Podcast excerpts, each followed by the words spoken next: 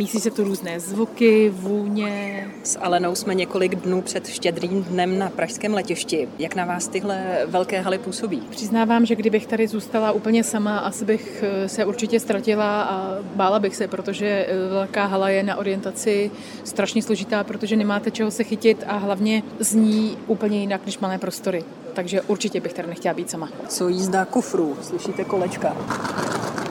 A ano, slyším kolečka. Vy teď kufry nemáte, nikam na dovolenou neletíte, když jste to ale měla v roce 2022 v plánu. Ano, je to tak. Měli jsme letět na Kypr, ale já věřím tomu, že všechno je, jak má být a že určitě ještě poletíme. To jste si mohla nechat dát tu leteckou dovolenou ke kulatinám. Ano, je to tak. Já jsem zrající žena, právě 40 letá a tak jsem si říkala, ha, je to tady ale pro mě to žádná změna není. Já se snažím ten život žít tak jako do posud a snažím se užívat si každou chviličku, nehledě na to, jestli je mi 40 nebo 30. Teď je tady na letišti v Praze vánoční výzdoba. Lidi cestují za rodinami. Vy sem jdete tu atmosféru ještě vylepšit? Děkuji za kompliment. Eh, ano, pokusím se vylepšit. Budu dneska zpívat pro cestující, budu zpívat směs kolet, nějaké operní árie. Snad se to všechno podaří tak, jak má. Máte na sobě společenské tmavě modré dlouhé šaty. Vy si je přidržujete, abyste si na ně nešlápla. Šaty jsou opravdu hodně, hodně dlouhé. Já si je užívám. Je to taky můj dárek ke 40 nám. Vlasy máte stále kratší, blonděté, tam nejsou žádné změny. Nejsou, nejsou. Já bych strašně ráda měla jednou dlouhé vlasy, ale mám pocit, že to po mně dcera podědila a budeme prostě krátkovlásky, ale to vůbec nevadí, protože krátké vlasy jsou taky moderní. Hlídání tříleté Charloty jste si zajistila. Jak často s vámi dcera není? V poslední době je to poměrně často, zvláště tedy teď při adventních dobách, protože teď toho zpívání bylo maličko víc, bylo i maličko víc práce, trošku dobrovolnické práce, takže teď jsme spolu nebyli častěji, ale jinak je to tak třeba jednou, dvakrát do týdne, třeba po třech, čtyřech hodinkách. Vy jste se před vystoupením upravovala, nechala jste si dát třasenku na oči. Je to pro vás lepší psychicky? Určitě. Já mám pocit, že mi to krapec zvedne sebevědomí a to je teď v podstatě důležité, protože to malinko potlačí tu moji trému a navíc mám pocit, že vypadám víc jako žena a přiblížím se zdravé vidící veřejnosti, kdy se ženy běžně malují a pro mě je to příjemné. Boty na podpadku zvládáte? Boty na podpadku mi ku podivu nevadí. Já jsem jednu dobu měla období, kdy jsem neuměla chodit v rovných botech. Ale přiznávám, že teď, co jsem s dcerou, tak si podpadky dávám pouze výjimečně. Do začátku vašeho koncertu tady na letišti Václava Havla zbývá 10 minut. Chcete přečíst, jaké přílety tady budou v následující hodině? Pojďme se podívat, to mě opravdu zajímá. Vítání miluju.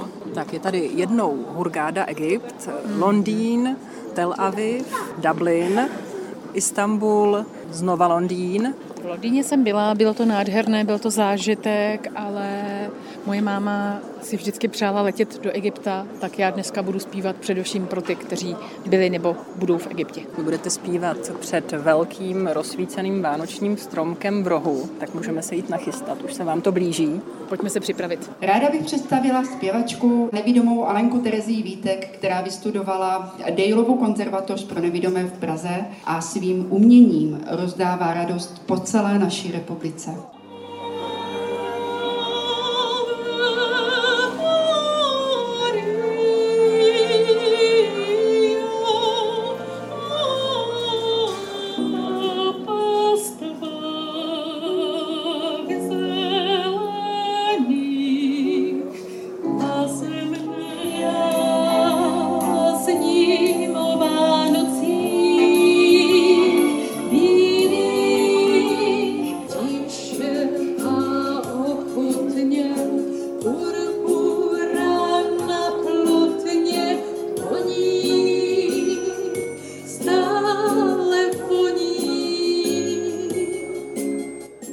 Koncert Aleny poslouchala i Dagmar Filgasová ze Sjednocené organizace nevidomých a slavozrakých. Jste spokojená s výsledkem? Jsem velmi spokojená.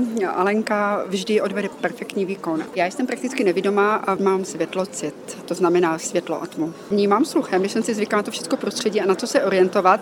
Občas zazněla ta kolečka od těch kufrů, ale bylo taky slyšet, že kolečka se zastavila někde za námi a asi zřejmě majitele těch kufrů poslouchali.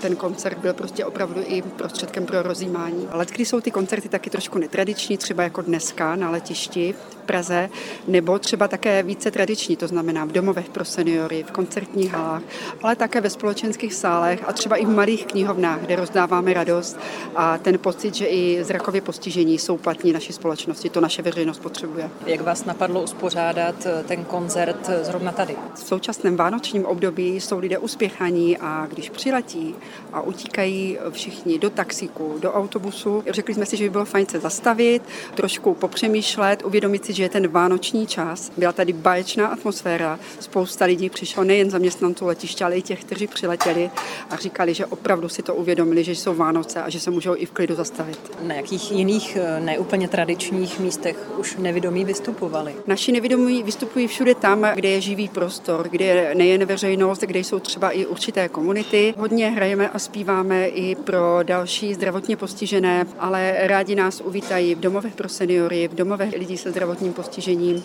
v knihovnách a často zpíváme v kostelích. V kostelích proto, že naši profesionální zpěváci rádi předávají i takovou tu duchovní útěchu lidem, kteří to potřebují. Ale no, máte za sebou hodinové zpívání, jaké to bylo? Musím říct, že ze začátku se mi opravdu klepalo koleno, trošku trémou, pak to postupně povolovalo, protože atmosféra tady byla v skutku velmi, velmi přátelská. Lidé tu byli naklonění tomu zpívání, tomu otevření těch srdcí. Hrozně moc bych si přála, aby jim to zůstalo, i když přijdou domů.